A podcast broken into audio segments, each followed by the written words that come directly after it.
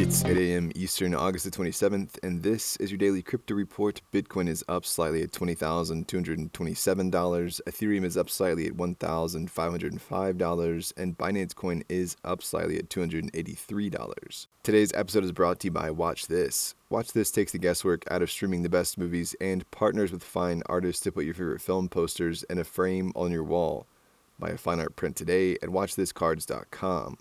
Well, German cloud provider Hetzner has made an announcement saying that running crypto nodes on their cloud runs counter to the terms of service. The company is now discussing what actions to take in regards to those running Ethereum nodes on their infrastructure. It's a big number. The firm apparently hosts up to 10% of Ethereum nodes.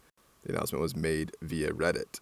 Well, the Monetary Authority of Singapore is asking for detailed information from licensed crypto companies as it ponders more regulatory measures to address the impacts of the Terra and 3AC contagion spokesperson told Bloomberg that licensees and applicants are expected to notify MAS of any events that materially impede or impair the operations of the entity, including any matter which may affect its solvency or ability to meet its financial, statutory, contractual, or other obligations. Well, Sushi Swap has proposed a reduced salary for the head chef after the community pushed back on the amount.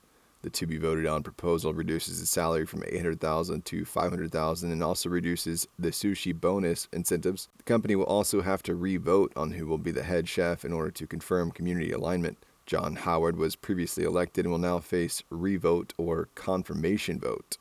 And finally, the Web3 domain name service could lose its web address because Virgil Griffith, the programmer who can renew it, is currently in jail accused of helping North Koreans use cryptocurrencies to circumvent sanctions. The ETH.link domain expired July 26th and will go up for grabs on the 5th of September. The ETH.link domain resolves ENS domains and is therefore part of the vital infrastructure stack. ENS DAO is already advising users to switch over to ETH.limo, another community operated domain. Well, that's all for us today. Visit us at dailycryptoreport.io for sources and links and listen to us everywhere else you podcast under Daily Crypto Report.